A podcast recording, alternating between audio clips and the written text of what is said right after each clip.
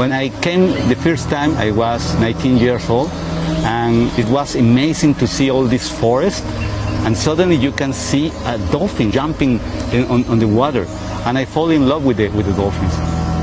So I decided to put my life to study the dolphins and the aquatic ecosystem of the Orinoco.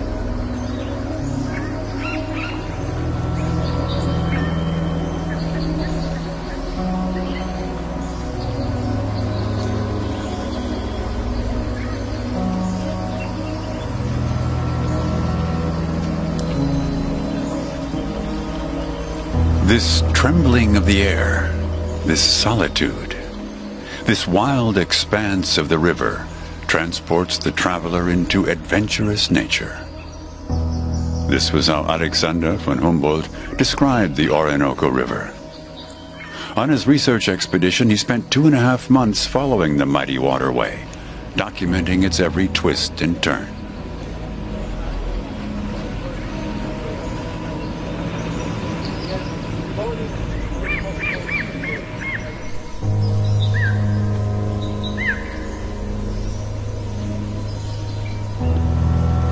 The explorers from Europe, the endless wilderness on land and in the water was a source of continuous wonder and unexpected dangers. Nobody back home expected Humboldt to return alive from his Orinoco expedition. Now, if you want to do a, an expedition, the scientists make a very deep research how to move in an, in an area. They have the best equipment to do that. And Humboldt not. He traveled from Europe to the new continent. Uh, very few knowledge about this. So we, we, we have a lot of things to learn still from Humboldt. The endurance, the, the passion, the curiosity. Uh, and I think uh, this guy is an example for us. Uh, how to put some uh, goals and go behind them. Biologist Fernando Trujillo has a research camp here. It's the base for the international expeditions he leads across the entire river network.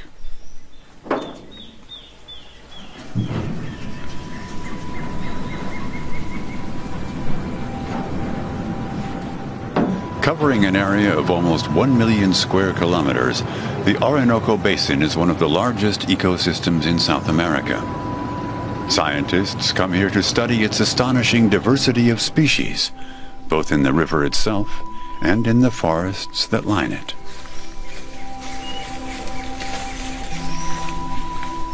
The basin area is home to 250 different species of mammals and over 100 reptiles. Finding the animals is no easy task for the researchers. Many of the creatures are nocturnal and move territory several times a year. Baker Castaneda Baron grew up here by the Orinoco. He sets up cameras in the forest, fitted with motion sensors that help to study the behavior of the animals over a period of months. We can install these camera traps at various heights. This camera records everything that happens here up to a height of 40 or 50 centimeters. It enables us to record larger animals such as jaguars, tapirs, and capybaras. We'll now leave the camera here for at least three months.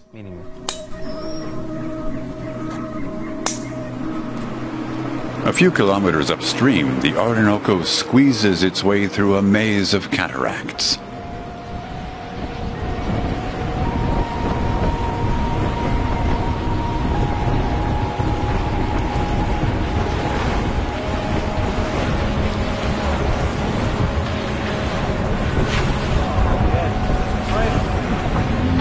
The Atures Rapids are an ecosystem in their own right. Nutritious algae grow on the rugged granite rocks, a feast for the fish that pass through here. Over a thousand different species live in the waters of the Orinoco, many of them exclusive to the river.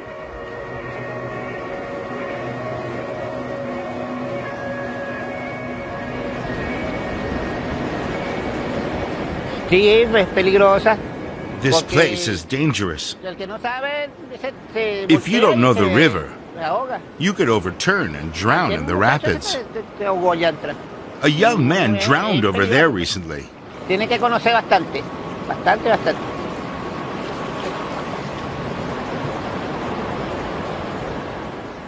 I've been fishing here for 40 years.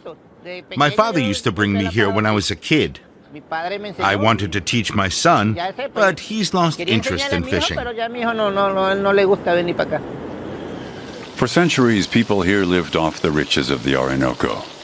To this day, there are still families that move from shore to shore, many of them from Venezuela. They settle wherever there are currently the most fish to catch. But the ecosystem here is out of balance. Increasing river traffic and dam construction have had a disruptive effect on the natural course of the Orinoco. We as a human, we, we need to, to change our, our, our minds and, and, and take care of these places. The rivers are unprotected in most uh, countries. Uh, you protect sometimes the land, but the water there are few examples in, in Latin America of governments saying, okay, let's, let's protect the rivers. And, and, and the key of, of the ecosystems or, or and, and the uh, livelihood of many people are the rivers. We, we need healthy rivers for healthy people and for healthy biodiversity.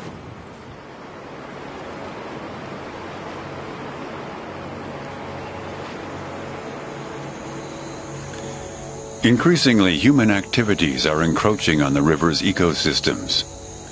This prompted Fernando Trujillo to buy land here a few years ago and turn it into a reserve. Plant and animal species are able to gradually recover here, protected from deforestation, poaching, and environmental pollution.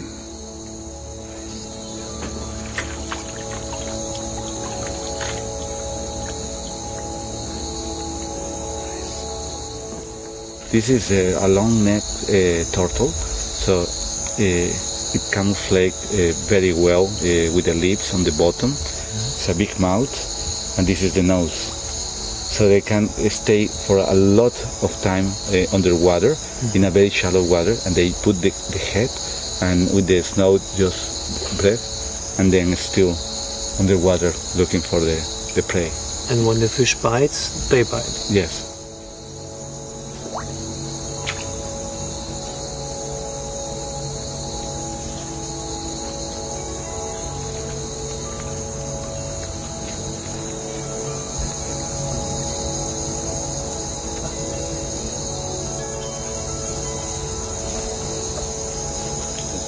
Extensive conservation zones help to ensure that a growing number of animals return to the riverside areas, as footage from the camera traps confirms. Each of the animals has its own individual pattern, enabling the researchers to count and track their behavior.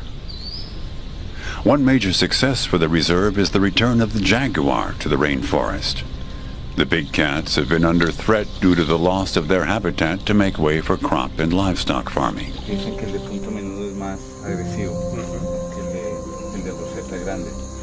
And they are not the only species to have found a new home in the reserve.